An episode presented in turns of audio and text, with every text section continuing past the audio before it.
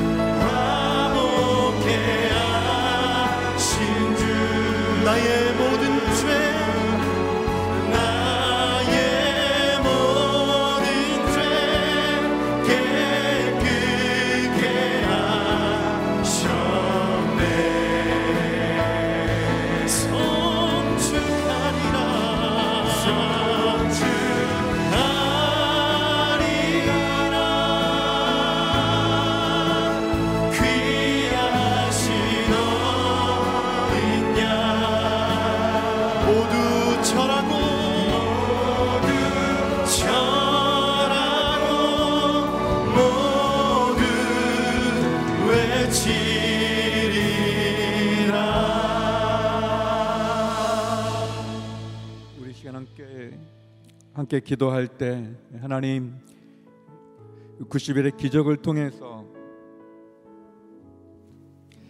하나님이 어려운 나라 가운데 또 교회 가운데 가정 가운데 그리고 우리의 자녀 가운데 그리고 병상에 있는 환우들 가운데 그리고 어려운 성도님들 가운데 하나님 기적을 이루어 주시옵소서 주의 은혜를 더해 주시옵소서. 성령 충만함으로 우리의 어려운 상황을 극복해 승리하는 저희가 되게 하여 주시옵소서. 우리 주여 한번 외치고 기도하며 나가겠습니다. 주여! 거룩하신 아버지 하나님 주님께 의뢰합니다. 주를 바라봅니다. 주님.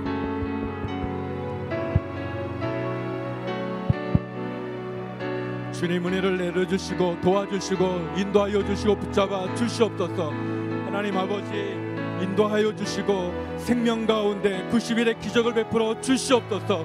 이 나라 이 민족을 살려 주시옵시고 하나님 한국교회와 온누리 교회를 세워 주시옵시고 우리의 어려운 가정 가운데 자녀 가운데 하나님 부부 관계 가운데 하나님 은혜를 베풀어 주시옵소서. 한우들 가운데 주의 은혜를 더해 주셔서. 치유와 회복을 베풀어 주시옵소서. 어려운 성도들 가운데 주의 능력을 베풀어 주시옵소서. 하늘의 문을 열어 주시옵소서. 기적을 행하여 주시옵소서. 성령 충만케 하여 주시옵시고 절망 가운데 소망을 허락하여 주시고 흑암 가운데 주의 빛으로 새롭게 하여 주시옵소서. 한량 없는 하늘의 은혜를 내려 주시옵시고 주께서 내려 주시는 폭포수 같은 은혜를 경험하는 90일의 기적이 되게 하여 주시옵소서. 역사하여 주시옵소서. 우리의 심령 가운데 부르짖는 기도 가운데 주의 은혜와 능력을 더하여 주시옵소서.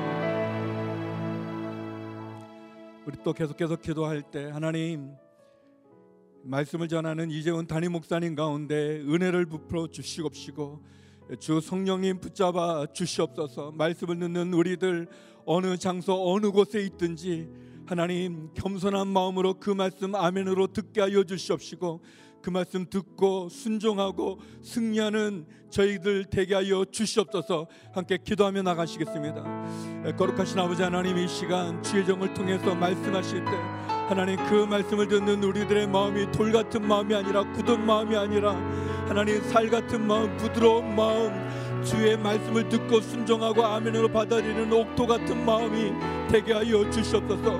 말씀을 전하는 주의 종을 붙잡아 주시옵소서. 성령으로 주님 주님 그 입술을 통하여 하나님의 뜻을 하나님의 마음을 하나님의 말씀을 허락하여 주시옵소서. 말씀을 전하는 자나 듣는 자 주님 안에서 아멘으로 주님 안에서 순종하며 승리할 수 있는 귀한 말씀의 잔치를 말씀의 은혜를 우리들에게 허락하여 주시옵소서. 거룩하신 아버지 하나님 90일의 기적을 통해서 다시 한번 이 나라 이민족 가운데 우리 온누리교회와 한국교회 가운데 우리의 가정 가운데 우리의 자녀들 가운데 그리고 병상에 있는 환우들 가운데 경제적인 어려움과 말할 수 없는 탄식 가운데 있는 성도들에게 기적을 행하여 주시옵소서. 은혜를 베풀어 주시옵소서. 성령 충만케 하여 주시옵소서. 말씀을 전하는 이재훈 담임 목사님을 붙잡아 주시고 말씀을 듣는 우리들의 마음을 붙잡아 주셔서 하나님 한량 없는 하늘의 은혜가 주님의 말씀이 우리 가운데 나눠지게 하여 주시옵소서 예수님 이름으로 기도드립니다. 아멘. 예, 이 시간 예, 우리 CGN TV와 또 유튜브를 통해서 예, 함께 예배에 참여하는 성도님들에게 그리고 또 예, 우리 대면으로 예, 오신 우리 성도님들에게 주의 사랑을 전합니다. 우리 한번 선포했으면 좋겠습니다. 소망의 복음을 굳게 잡으십시오. 소망의 복음을 굳게 잡으십시오. 하나님 오늘 우리에게 주시는 말씀은 마태복음 4장 12절에서 25절의 말씀입니다. 마태복음 4장 12절에서 25절의 말씀을 저와 한 절씩 교독하도록 하시겠습니다. 요한이 감옥에 갇혔다는 소식을 듣고 예수께서 갈릴리로 물러나셨습니다. 예수께서 나사렛을 떠나 스불론과 납달리 지역에 호숫가가 있는 가보나움에 가서 그곳에 사셨습니다. 이는 예언자 이사야를 통해 하신 말씀을 이루시려는 것입니다. 스불론 땅과 납달리 땅이여 호수로 가는 길못 요단강 건너편 이방 사람의 갈릴리여 어둠 가운데 살고 있는 백성이 큰 빛을 보았고 죽음의 그림자가 드리운 땅에 앉아 있는 사람들에게 빛이 비쳤다. 그때부터 예수께서 말씀을 전파하기 시작하셨습니다. 회개하라 하늘나라가 가까이 왔다. 예수께서 갈릴리 호숫가를 거니시다가 두 형제 베드로라고 하는 시몬과 그 동생 안드레를 보셨습니다. 그들은 어부들로 호수에 그물을 던지고 있었습니다. 예수께서 말씀하셨습니다. 와서 나를 따라라. 내가 너희를 살아남는 어부로 삼을 것이다. 그러자 그들은 곧 그물을 버리고 예수를 따랐습니다. 예수께서 계속 더 가시다가 다른 두 형제를 만나셨습니다. 그들은 세베대의 아들 야고보와 그 동생 요한이었습니다. 그들은 아버지 세베대와 함께 배에서 그물을 손질하고 있었습니다. 예수께서 부르시자 그들은 곧 배와 아버지를 두고 예수를 따랐습니다. 예수께서 갈릴리 지역을 두루 다니시며 회당에서 가르치시고 복음을 전파하시며 사람들의 모든 질병과 아픈 곳을 고쳐 주셨습니다. 예수에 대한 소문이 온 시리아에 퍼졌습니다. 그리하여 사람들이 병을 앓는 모든 사람들을 예수께 데리고 왔습니다. 그들은 온갖 질병과 고통으로 괴로움을 당하는 사람들, 귀신 들린 사람들, 간질병에 걸린 사람들, 중풍에 걸린 사람들이었습니다. 예수께서 그들을 고쳐 주셨습니다.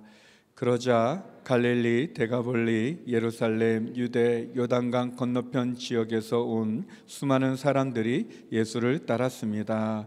아멘. 이재훈 담임 목사님께서 사랑 낳는 어부라는 제목으로 저에게 말씀 전해 주시겠습니다.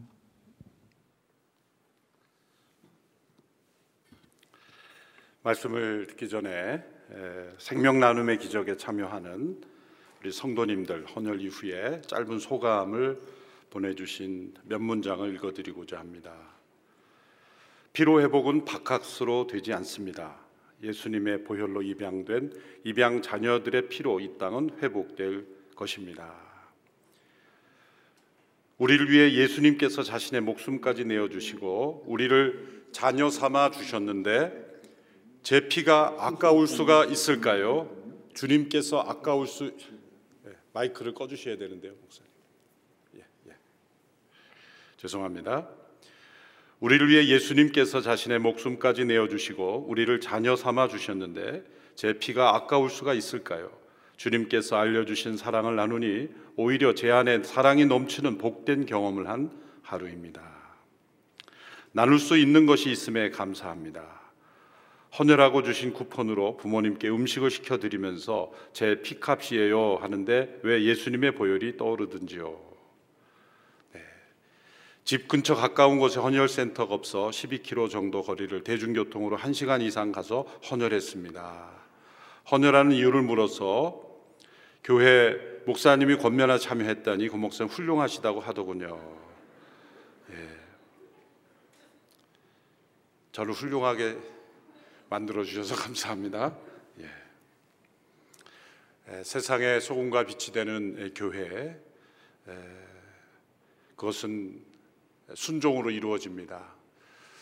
세상의 모든 물건들은 사람들이 만들어서 공급할 수 있지만 이 피는 사람이 만들 수 없이 사람 몸 안에서 몸으로 이렇게 나누어져야 하는 것입니다. 그것은 사랑이 있어야만 공급될 수 있다는 것입니다.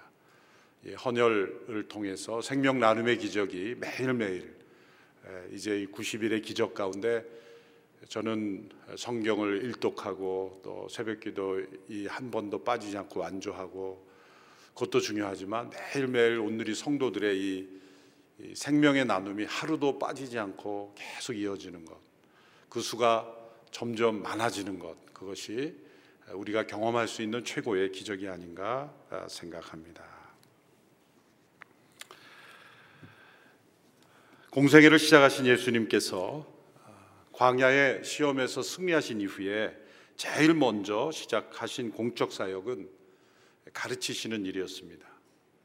그리고 제자를 세우는 일이었습니다.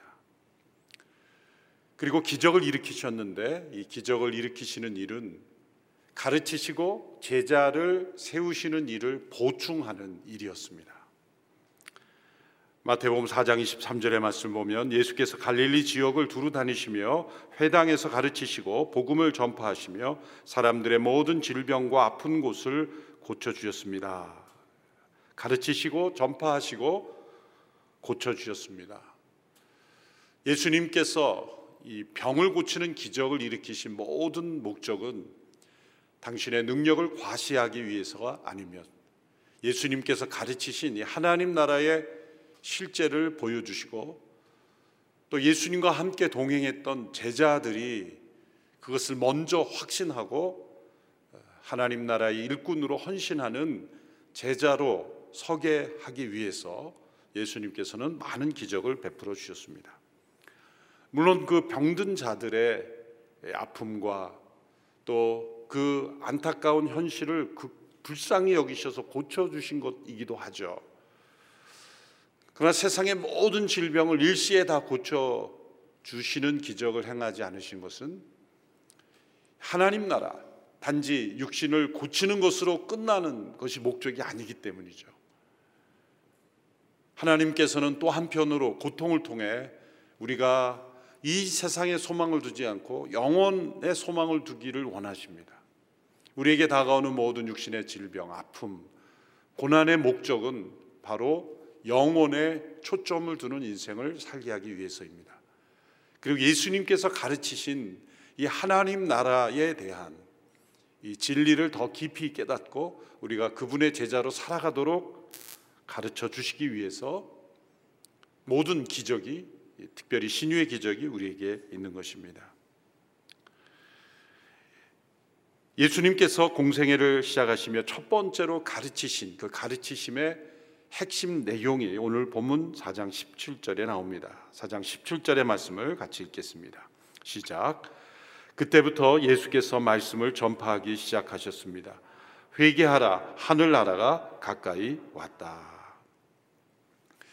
이 마가복음과 누가복음에서는 하나님 나라라는 용어를 주로 사용하였는데 마태복음에서는 우리말 번역에서 하늘 나라 또 개정에서는 천국이라는 단어를 사용했습니다. 다 같은 의미입니다. 마태복음에서 하나님 나라를 사용하지 않은 것은 유대인들이 하나님이라는 이름 자체를 부르는 것을 두려워했기 때문에 천국 또 우리말로 한자로는 천국 우리말로는 하늘나라 이렇게 번역이 되는 것입니다.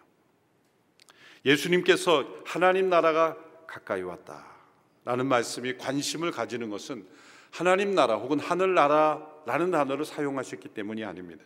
그것은 이미 유대인들에게 매우 익숙한 용어 또 관념이었습니다. 예수님의 이 말씀이 주목을 받은 것은 가까이 왔다. 바로 그 하나님 나라가 지금 너희들 곁에 있다. 이 세상 속에 뚫고 들어왔다. 현존한다. 지금 우리 가운데 너희 가운데 실제한다.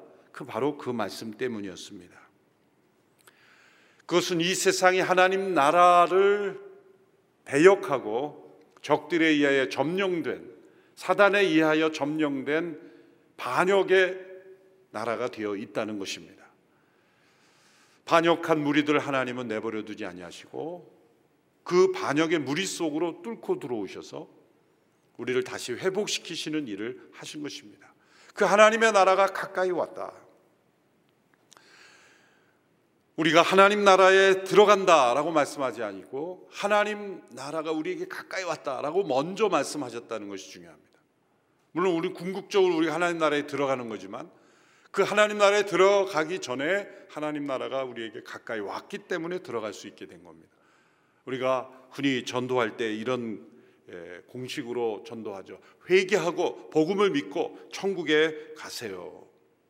틀린 말은 아닙니다. 그러나 예수님께서 가르치신 이 버전대로 하면 이렇게 설명해야 됩니다. 천국이 왔으니 회개하고 복음을 믿으십시오. 예수님께서 바로 이렇게 말씀하신 겁니다. 회개하고 복음을 믿고 천국에 가세요 그러면은 우리의 회개가 가장 먼저가 되니까 이 회개를 마치 인간 스스로 어떤 결심을 통해서 자기 스스로 이룰 수 있는 것으로 생각하게 됩니다.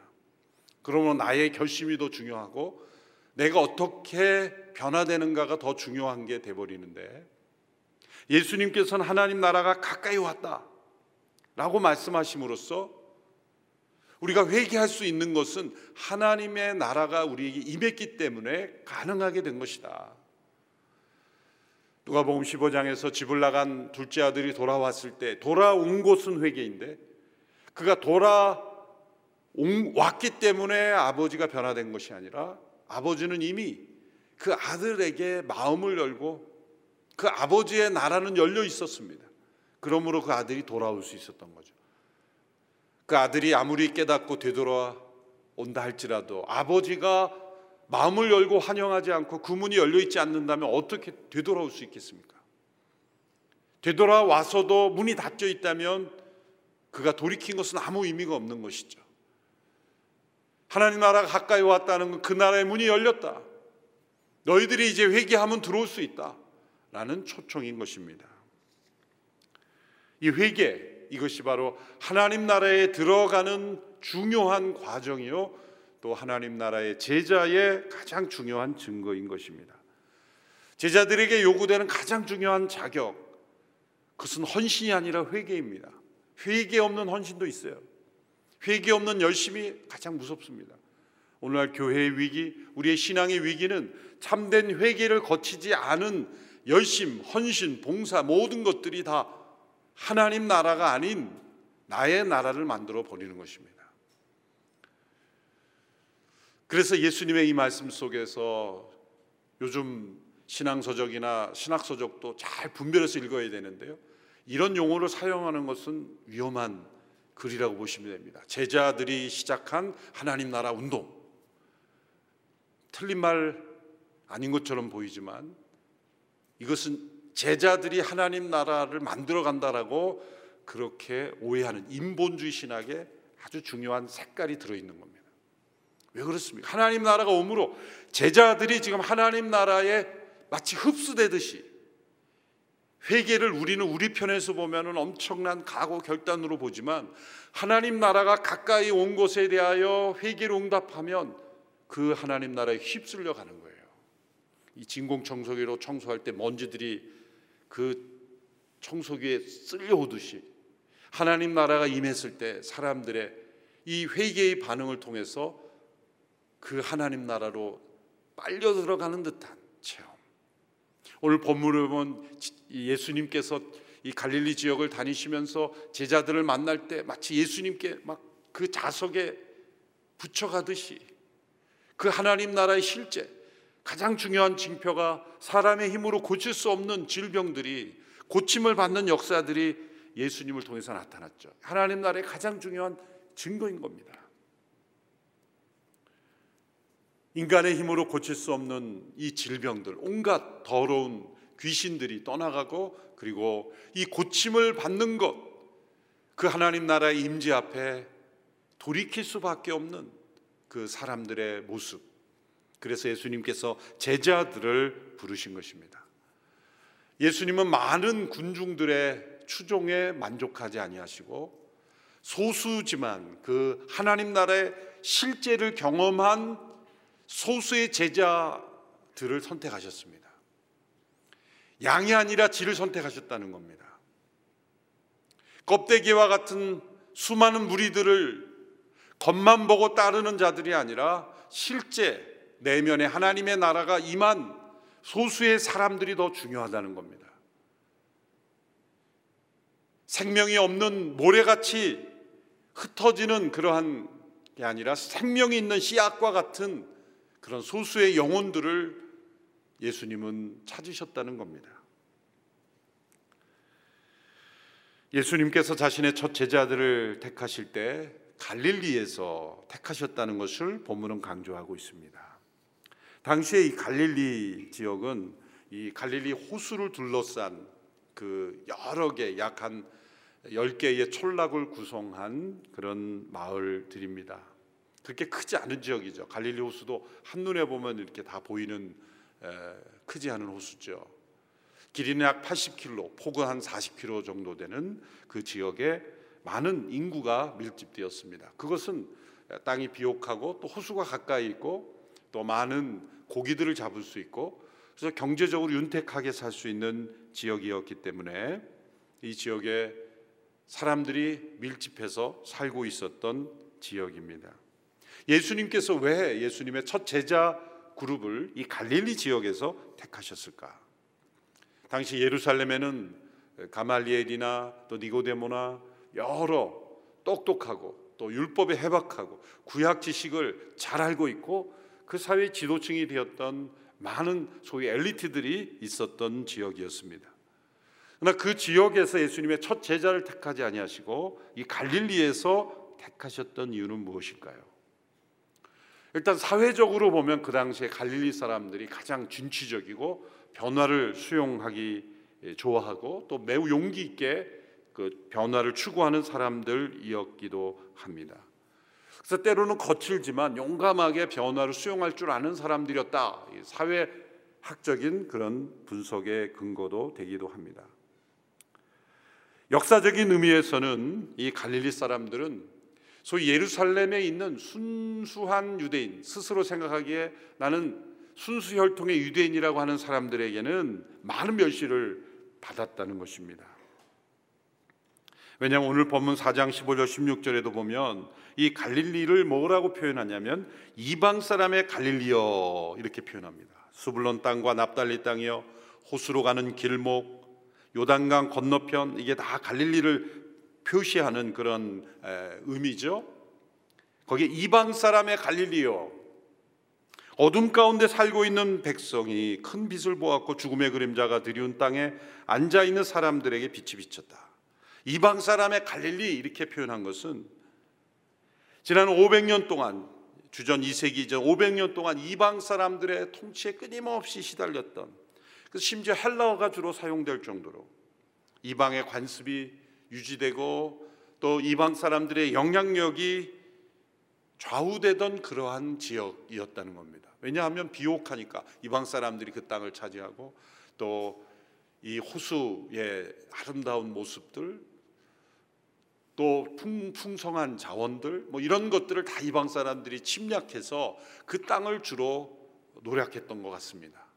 그래서 순수한 이 예루살렘 중심의 유대인들이 볼 때는 갈릴리 사람들은 배타하는 거죠. 마치 사마리아 사람들을 배타적으로 거부했듯이 또 갈릴리 사람들에게도 그런 이방 사람의 갈릴리다 이렇게 이름을 붙였다는 겁니다. 그리고 죽음의 그림자가 드리운 땅이다. 영적으로 도덕적으로 죽어 있는 땅이라는 겁니다. 바로 그 땅에 예수님께서 사역이 시작이 됐다.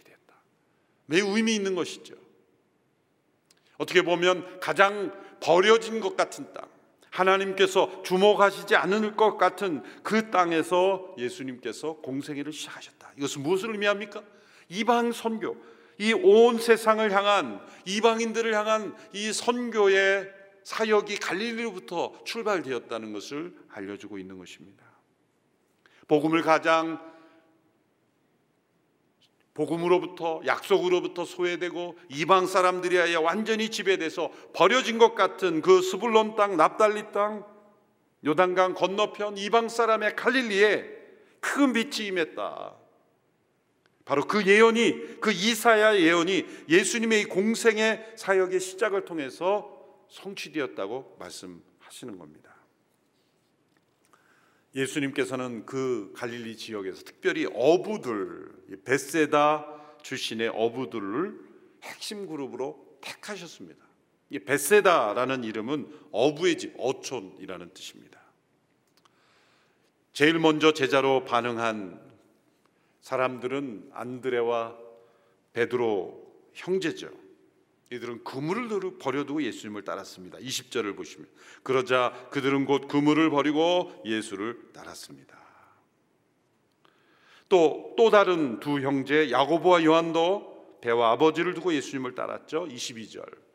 그들은 곧 배와 아버지를 두고 예수를 따랐습니다. 이렇게 하나님의 나라의 실제가 예수님을 통해 나타났을 때 베드로는 그 누가복음 5장에 나타난 그런 모습처럼 자신의 어부의 경험을 초월하는 예수님의 그 능력, 하나님의 나라의 실제가 임했다는 것을 보고 안드레와 베드로가 먼저 따르고 또 야고보와 요한도 예수님을 따르게 되었어요. 그러니까 예수님의 첫 제자 그룹, 핵심 그룹들이 어부들이었다는 거죠. 왜 예수님은 이 갈릴리 지역, 갈릴리 지역을 왜 택하셨을까? 공적 사역의 첫 출발지로 갈릴리를 택하신 이유는 앞서 말씀드렸으면 왜 또 그 갈릴리 지역 가운데 어부들을 택하셨을까? 첫째로 예수님께서는 사람을 평가하실 때 현재의 모습이 아니라 미래, 그들의 잠재력과 미래의 모습을 보고 택하셨기 때문일 겁니다. 그리고 두 번째 이유는 그 예수님의 공생의 사역, 하나님 나라의 제자 된 삶의 사역이 무엇인지를 잘 보여주는 역할이기 때문일 겁니다. 19절에 그 근거가 나오죠. 19절의 말씀 우리 같이 함께 읽겠습니다. 시작. 예수께서 말씀하셨습니다. 와서 나를 따르라. 내가 너희를 사람 낚는 업으로 삼을 것이다. 하나님 나라의 제자의 정체성을 사람을 낚는 어부라고 말씀하셨습니다. 어부는 한 마리의 고기를 잡기 위해 얼마나 큰 수고를 해야 하는지 아는 사람입니다. 잠을 자지 못하고 그 차가운 바람을 맞으며 그 고기들의 비린내를 참으며 일해야 됩니다. 대개 이 밤에 고기를 잡으러 나가는 것은 이 밤에 고기를 잡을 수 있는 여건이 되기 때문이죠.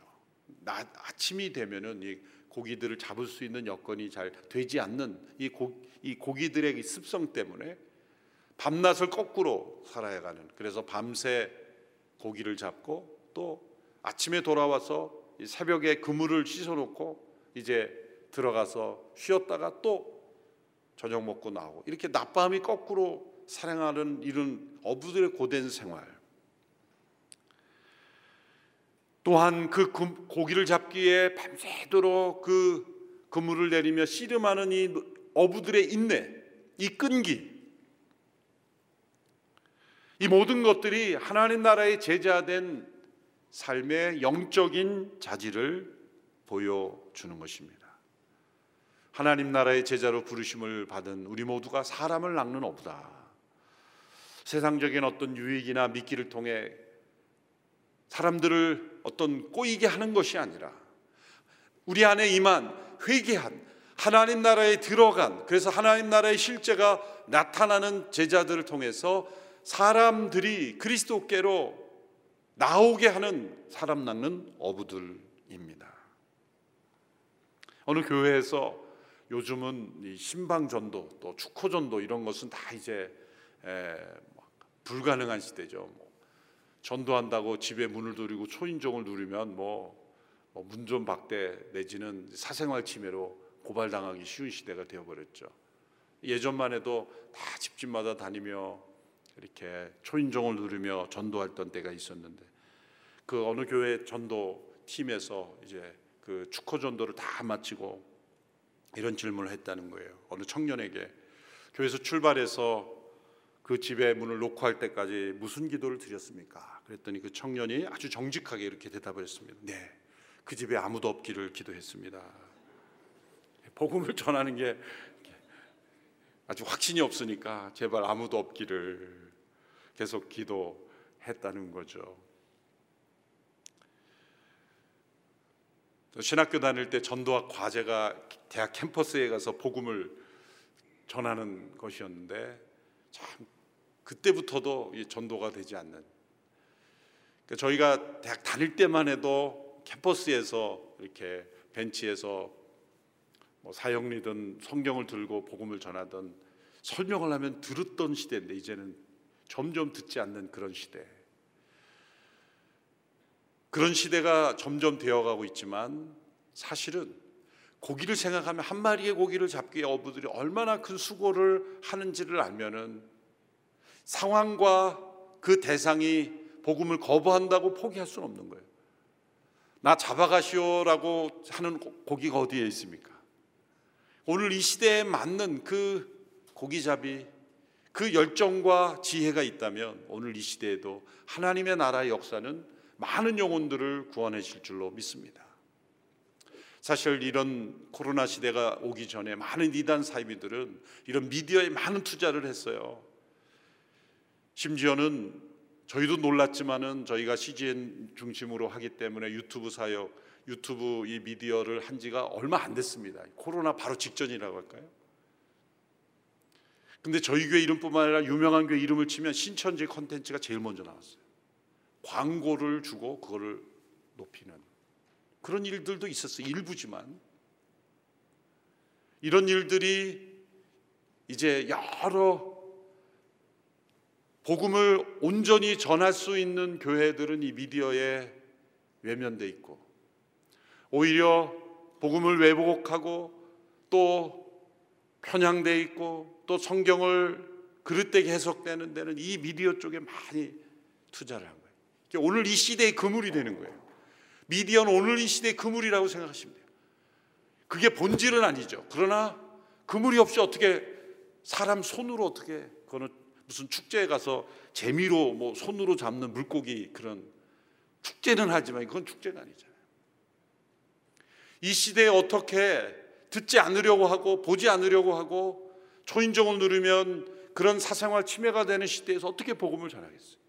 이제는 이 시대의 그물은 미디어인 겁니다.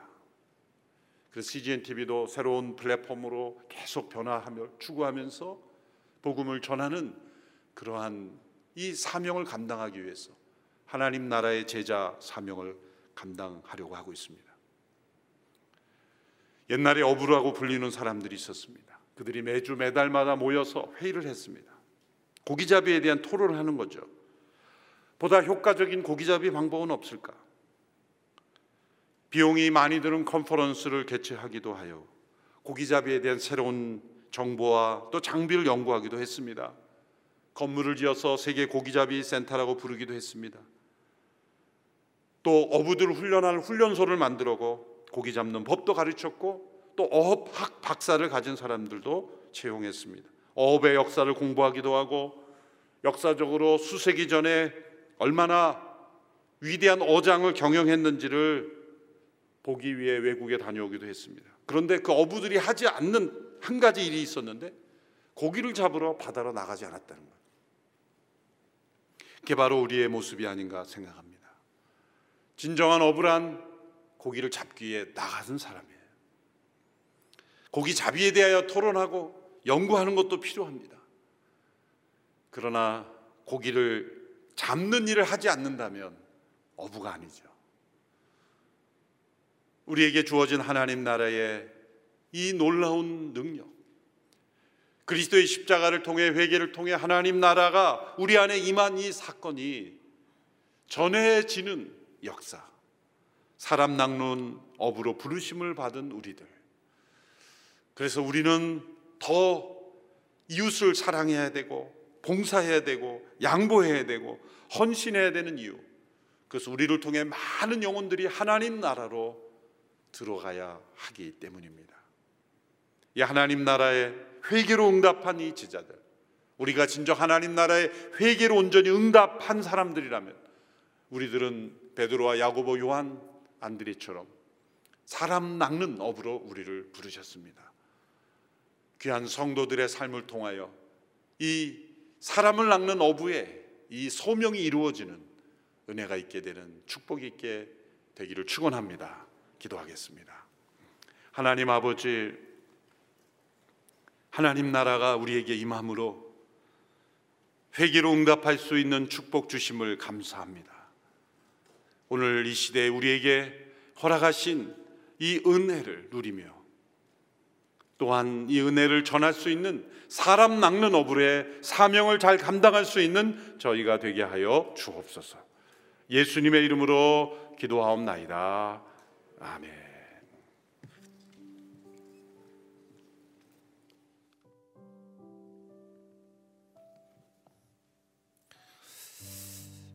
오늘 하나님께서 우리에게 주신 귀한 말씀을 붙잡고 이 시간 우리가 함께 기도하며 나가기를 소원합니다. 오늘 우리는 말씀을 통해서 주님께서 이 땅에 오셔서 들려주셨던 그 처음 메시지를 들었습니다. 회개하라. 하늘나라가 가까이 왔다. 하나님의 나라는 예수님이 이 땅에 오심으로 이미 이 땅 가운데 시작되었다는 것입니다. 그 하나님의 나라가 우리 가운데 임할 때 오늘 우리가 그 하나님의 나라 앞에서 우리의 삶의 현실 가운데 이 땅 가운데 뚫고 들어오는 그 하나님의 나라 앞에서 우리가 보여야 할 가장 중요한 반응 그것은 회개입니다. 오늘 이 아침 우리가 함께 기도하며 나갈 때 살아계신 하나님 오늘 우리가 하나님의 그 나라 앞에 회개하는 인생이 되게 하여 주옵소서. 하나님 아버지 오늘 우리가 모든 죄악으로부터 돌이키게 하여 주시옵소서. 우리 안에 있었던 하나님 기뻐하시는 모든 죄악들이 떠나가게 하여 주시옵소서. 지나간 날의 모든 삶을 내려놓고 옛사람을 다 내려놓고 하나님이 기뻐하시는 모든 부정과 불의와 부패와 모든 음란과 시기와 질투와 그 모든 것들을 내려놓고 하나님 오늘 이제는 하나님의 그 나라의 그 복음 앞에 예수 그리스도 앞에 엎드린 우리의 인생이 되게 하여 주시옵소서. 우리의 인생 가운데 하나님의 나라가 임하게 하여 주시옵소서. 우리의 10년 가운데 먼저 하나님의 나라가 시작되게 하여 주시옵소서. 우리 하나님 앞에 두 손을 들고 간절히 주여 한번 외치시며 우리 하나님 앞에 회개의 고백을 드리며 나가겠습니다. 주여 거룩하신 하나님 아버지 오늘 우리가 하나님의 그 나라의 부르심 앞에서 오늘 이 땅 가운데 임하는 하나님의 나라 앞에서 이 땅 가운데 임하시는 거룩하신 하나님 앞에서 오 하나님 아버지 하나님의 그 손길 앞에서 하나님의 임재 앞에서 아버지 하나님 주 앞에 무릎 꿇는 우리 인생이 되게 하여 주시옵소서. 주 앞에 엎드리는 인생이 되게 하여 주시옵소서. 모든 죄악으로부터 돌이키며 모든 과거로부터 돌이키며 하나님이 기뻐하시는 모든 것들이 우리의 삶 가운데서 떠나가게 하여 주시옵소서. 아버지 하나님 하나님의 임재 앞에서 하나님의 그 현존 앞에서 하나님께서 우리 인생 가운데 임하실 때 하나님 하나님 주님을 외면하지 않게 하여 주시고 주 앞에 엎드리게 하여 주시옵소서. 하나님 아버지 우리 마음에 새로운 영적인 결단을 허락하여 주시옵소서. 새로운 결단을 주시옵소서 아버지 하나님 역사하여 주시옵소서. 하나님의 놀라운 일을 이루어 주시옵소서 아버지. 오늘 기다며 나간 우리 모든 심령마다 아버지 하나님의 놀라운 은혜를 베풀어 주시옵소서. 하나님 아버지 우리 가운데 하나님의 새로운 하나님의 은혜를 부으시고 새로운 역사가 시작되게 하시고 새로운 헌신과 결단이 우리 인생 가운데 일어나게 하여 주시옵소서. 하나님 앞에서 굴복하고 헌신하고 그 하나님께서 말씀하실 그 말씀 앞에서 순종하며 나가는 우리가 되게 하여 주시옵소서. 우리 가운데 하나님 온전한 신앙 온전한 믿음이 회복되게 하여 주시옵소서. 참된 예수 그리스도의 제자가 되게 하여 주시옵소서. 하나님 말이 아니라 삶으로 우리 인생으로 결단으로 헌신으로 우리의 삶이 새로워지고 진정 하나님 이땅 가운데 거룩하신 하나님의 역사를 보여주는 하나님의 사람이 되게 하여 주시옵소서. 오늘 우리가 먼저 하나님을 만나기를 소원합니다. 오늘 우리가 먼저 하나님을 붙잡기를 소원합니다. 오늘 우리가 먼저 주님을 따라가기를 소원합니다. 아버지 주님 나를 부르실 때 하나님 내가 주저하지 않고 따라가는 예수 그리스도의 제자가 될 수 있도록 주여 우리를 인도하여 주시옵소서. 아버지 아버지 역사하여 주시옵소서. 아버지 행하여 주시옵소서. 주의 놀라운 일을 이루어 주시옵소서. 이 시간 우리가 먼저 기도하면서 주 앞에 나갈 때 제자들을 부르셨던 우리는 그 주님의 음성을 기억하기 원합니다. 와서 나를 따라라.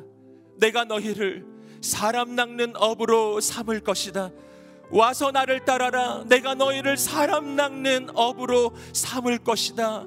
아멘. 오늘 우리가 이 부르심 앞에서 순종하기를 원합니다. 하나님 내가 예수 그리스도만 따라가는 인생이 되게 하여 주시옵소서 세상을 따라가지 않게 하여 주시옵소서. 사람을 따라가지 않게 하여 주시옵소서. 세상의 헛된 가치를 따라가지 않게 하여 주시옵소서. 오직 예수님만 따라가기로 결단하오니 주여 우리를 인도하여 주시옵소서 하나님 오늘 우리가 사람 낚는 어부가 되게 하여 주시옵소서. 아버지 예수님께서 사랑하신 그 한 영혼을 품는 우리의 인생이 되게 하여 주시옵소서. 이 땅에 죽어가는 영혼을 바라보며 이 땅에 방황하는 영혼들을 바라보며 하나님 우리 마음에 아버지의 마음을 부어 주시옵소서.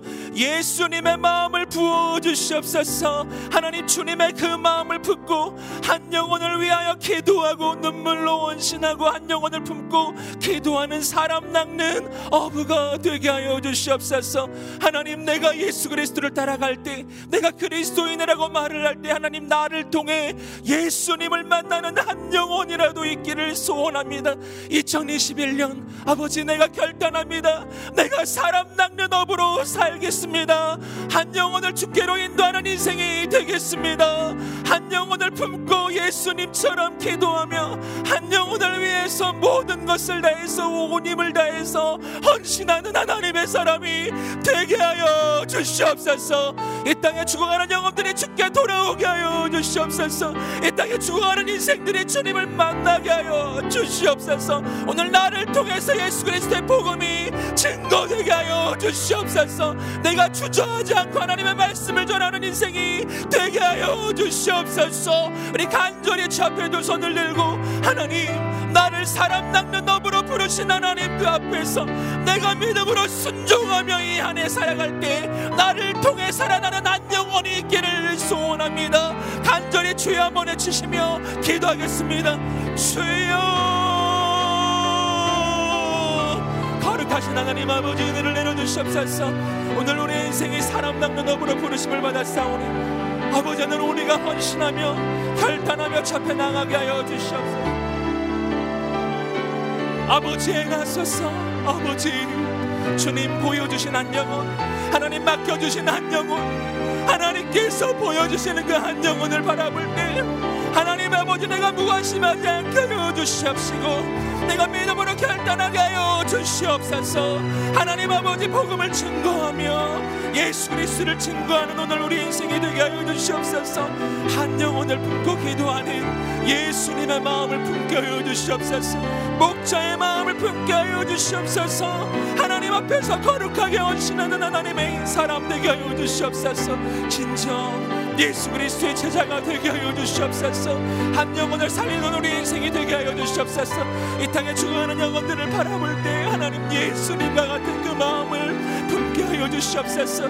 한 영혼을 위해서 십자가를 주신 예수님 한 영혼을 살리기 위해서 자신을 내어주신 예수님 죽기까지 자신을 드렸던 예수님 내가 예수님을 따라가는 우리의 인생이 되게 하여 주시옵소서.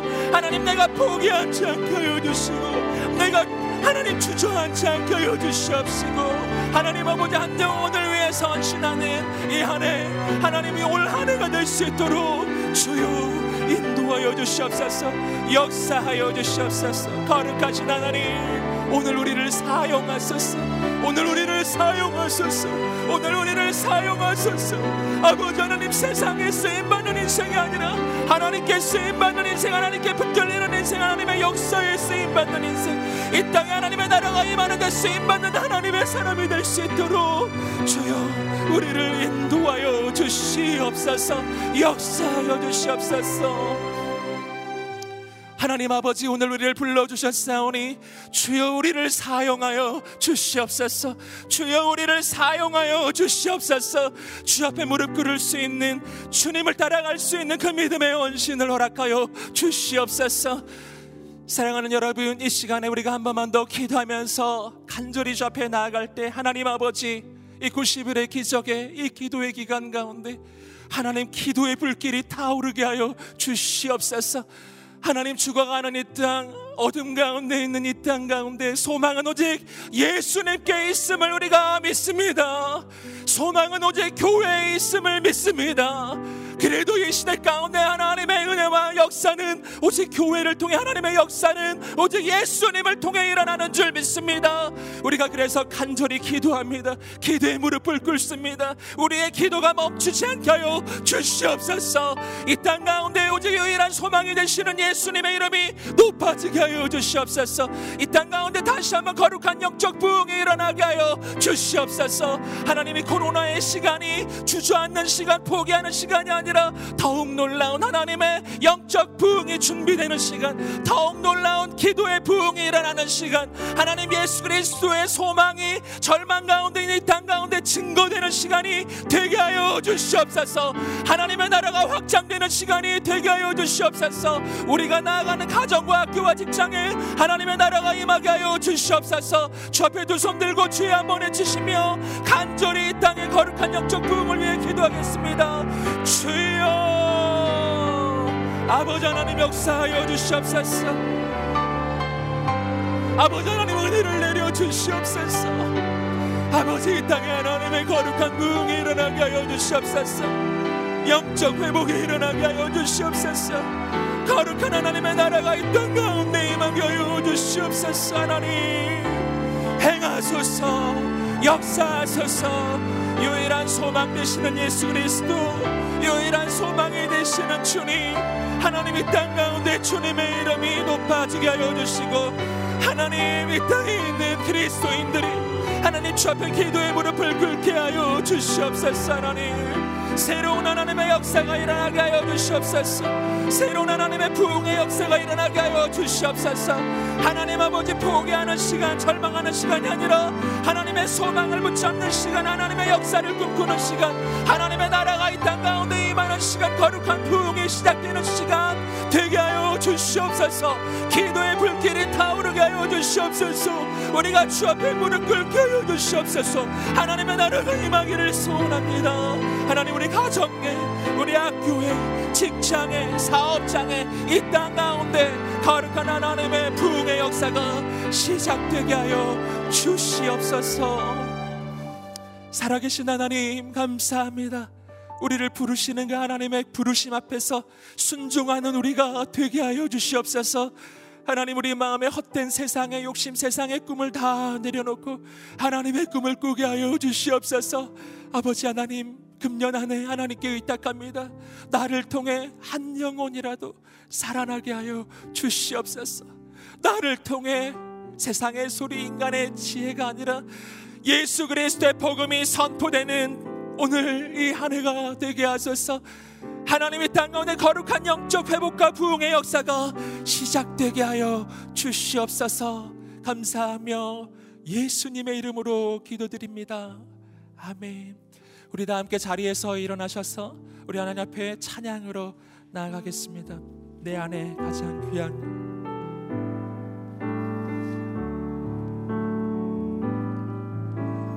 내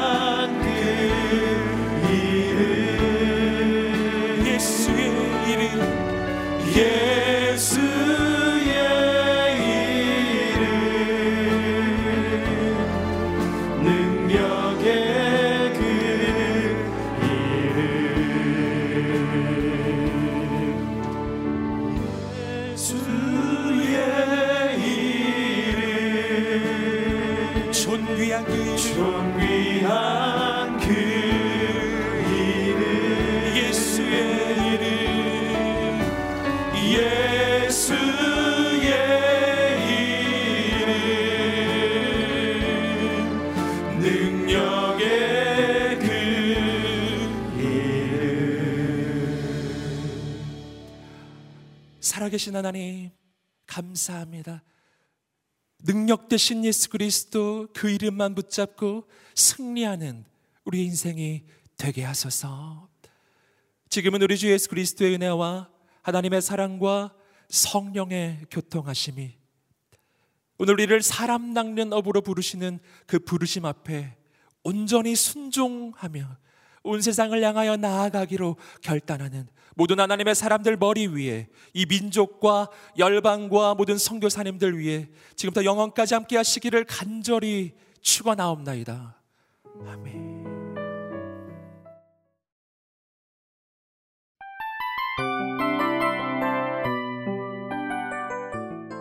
이 프로그램은 청취자 여러분의 소중한 후원으로 제작됩니다.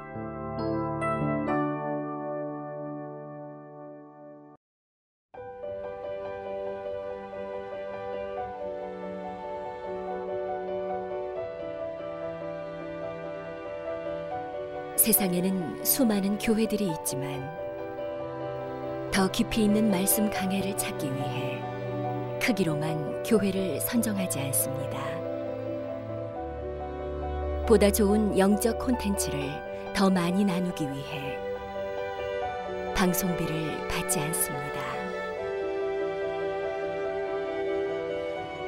1년 365일 복음만 전하고 싶어서 우리는 광고를 하지 않습니다.